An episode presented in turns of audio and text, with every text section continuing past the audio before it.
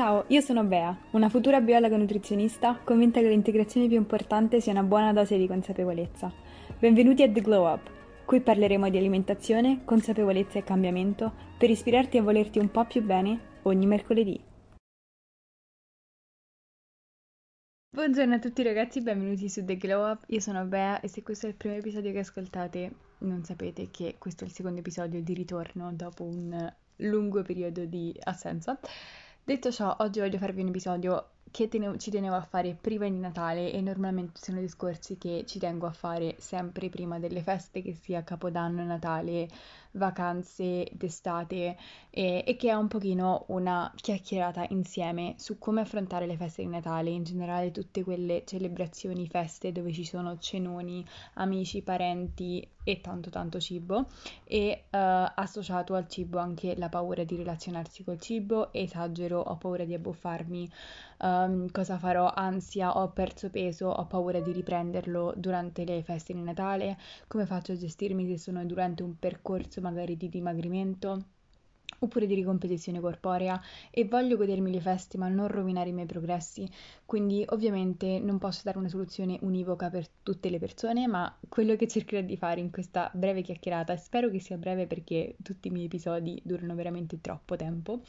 ehm, è semplicemente darvi degli spunti di riflessione per come voi poi potete prenderli e renderli vostri per affrontare o per cercare di imparare qualcosa, per affrontare un periodo del genere in maniera più serena. E ci sono delle cose di cui parlerò, in particolare i miei primi due punti, che eh,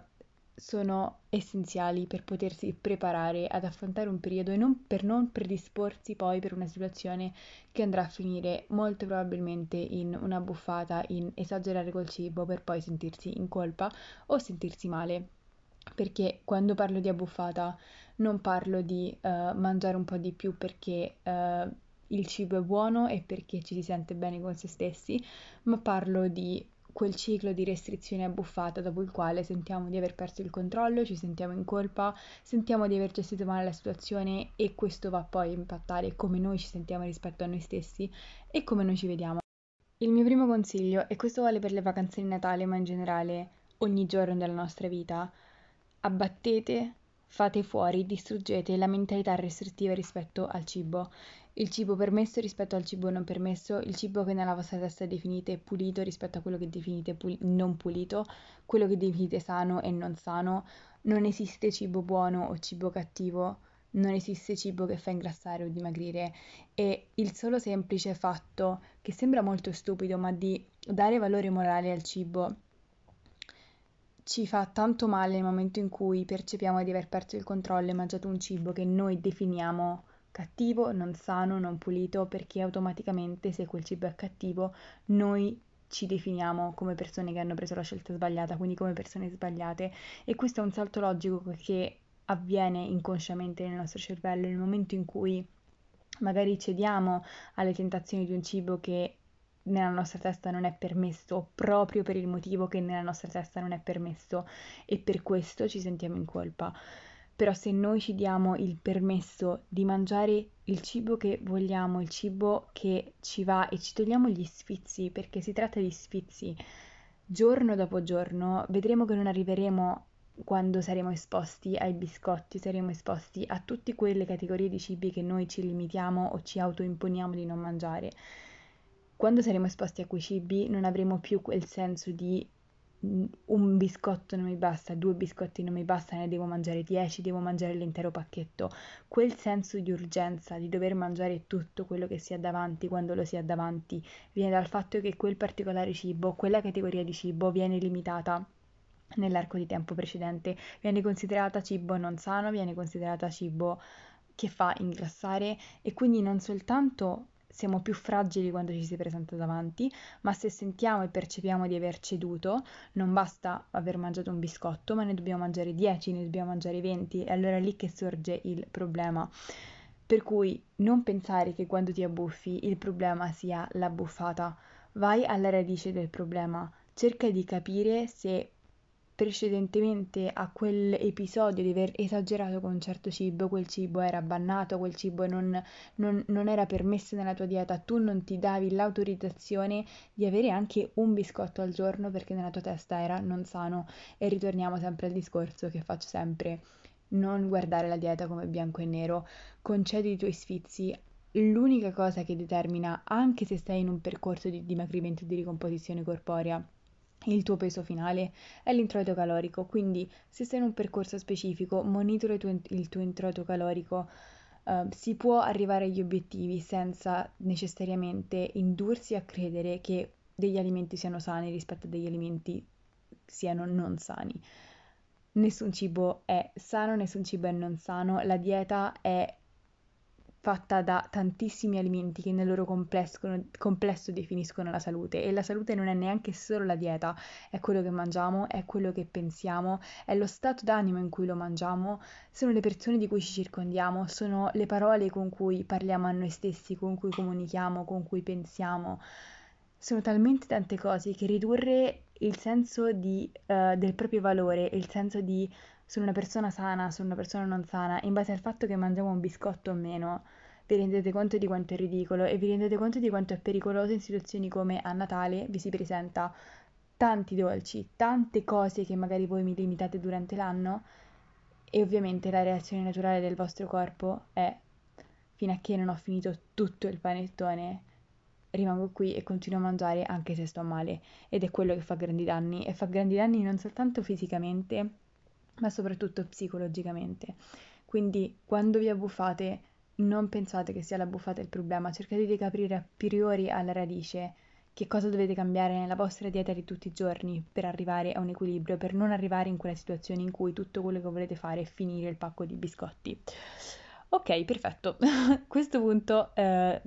ne ho parlato e risolto e spero di avere trasmesso il mio messaggio e eh, spero di aver anche trasmesso quanto sia importante per me far capire questo punto cardine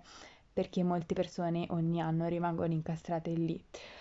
Secondo punto, non restringere durante la giornata per compensare alla cena. Questo può essere cena di Natale, può essere cena a cena fuori anche se sono a dieta, quindi mi mantengo light per tutta la giornata.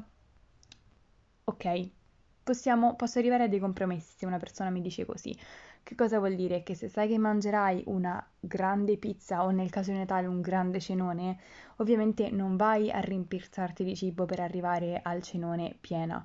Ovviamente no, c'è una, mm, un compromesso che va fatto, però quello che assolutamente è mh, mm, controproducente, anche se all'apparenza non sembra, è rimanere con la fame durante la giornata per compensare al cenone perché rimanere con la fame durante la giornata fa sì che tu arriverai a quella cena talmente affamata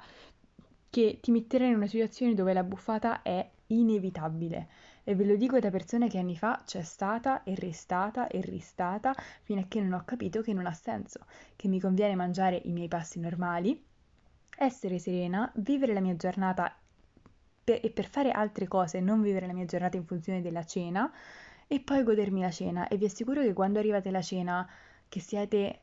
mh, affamati ma non che vorreste mangiare qualsiasi cosa è sul tavolo, vi godete la compagnia, vi godete le persone, vi godete i discorsi e non siete così focalizzati sul cibo. Il cibo passa in secondo piano, che è veramente l'obiettivo delle feste e l'obiettivo delle occasioni sociali.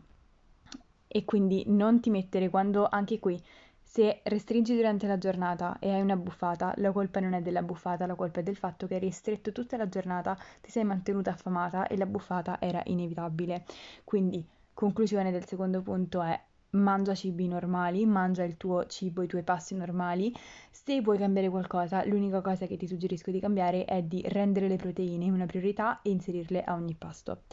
Questo per un fattore sazietà. Perfetto, terzo punto.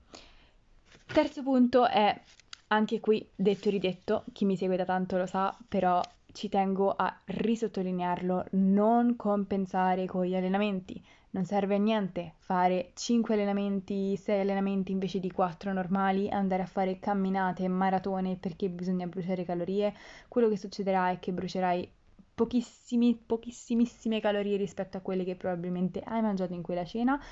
ti stresserai tantissimo perché stai in vacanza e nessuno vuole sprecare le vacanze cercando di camminare per bruciare calorie.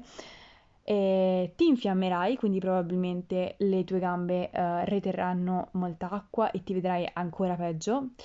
e sarai molto più stressata e lo stress porta a mangiare di più, quindi ciclo vizioso che non vogliamo che si uh, verifichi.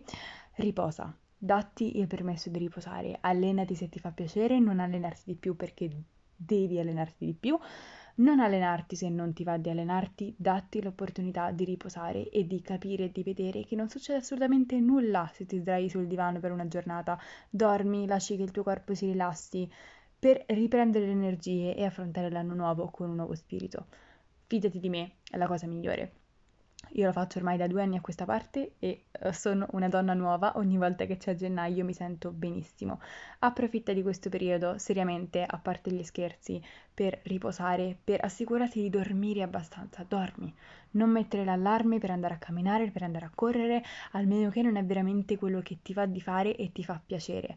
Però fatti questa domanda onesta. Mi fa davvero piacere, è quello che voglio fare o mi sento di doverlo fare? Perché a Natale i do- devo fare non esistono, quindi ci si rilassa. Terza cosa, anzi quarta cosa, ultima cosa, e per riassumere un attimo tutto quello di cui abbiamo parlato in questo podcast fino adesso, e sono veramente fiera di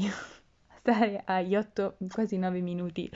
e um, aver quasi finito il podcast perché, come ho detto, voglio che questo podcast rimanga short and sweet, piccolo e dolce, carino, insomma, mm, non mi allargo troppo. E il quarto punto è, se hai un obiettivo fisico oppure il tuo obiettivo è vivere il Natale senza, senza serenità, con serenità, senza avere la sensazione di stare annullando i tuoi progressi fatti durante i mesi precedenti, sii strategica, però ovviamente sii flessibile. Quello che intendo dire con sii strategica ma flessibile è che non siamo stupidi qui ragazzi, io vi, uh, vi rispetto, vi stimo e penso che tutti sappiate che se vi andate ad abbuffare per 15 giorni, ogni giorno mangiate di più del vostro bisogno, veramente in eccesso, ovviamente prenderete del grasso. Quindi, ovviamente, se voi avete un obiettivo fisico di mantenere il vostro peso, di non fare passi indietro, il mio obiettivo è di essere strategici, ovvero di sapere quali sono le cene, i cenoni che andrete a fare e di capire come gestirvi al meglio. Questo non vuol dire essere ossessionati, questo non vuol dire eh, cercare di contare ogni minima caloria o contare le calorie in assoluto, assolutamente non è quello che sto dicendo. Quello che sto dicendo è che se sapete che il 23, il 24, il 25 avrete tutte e tre delle cene,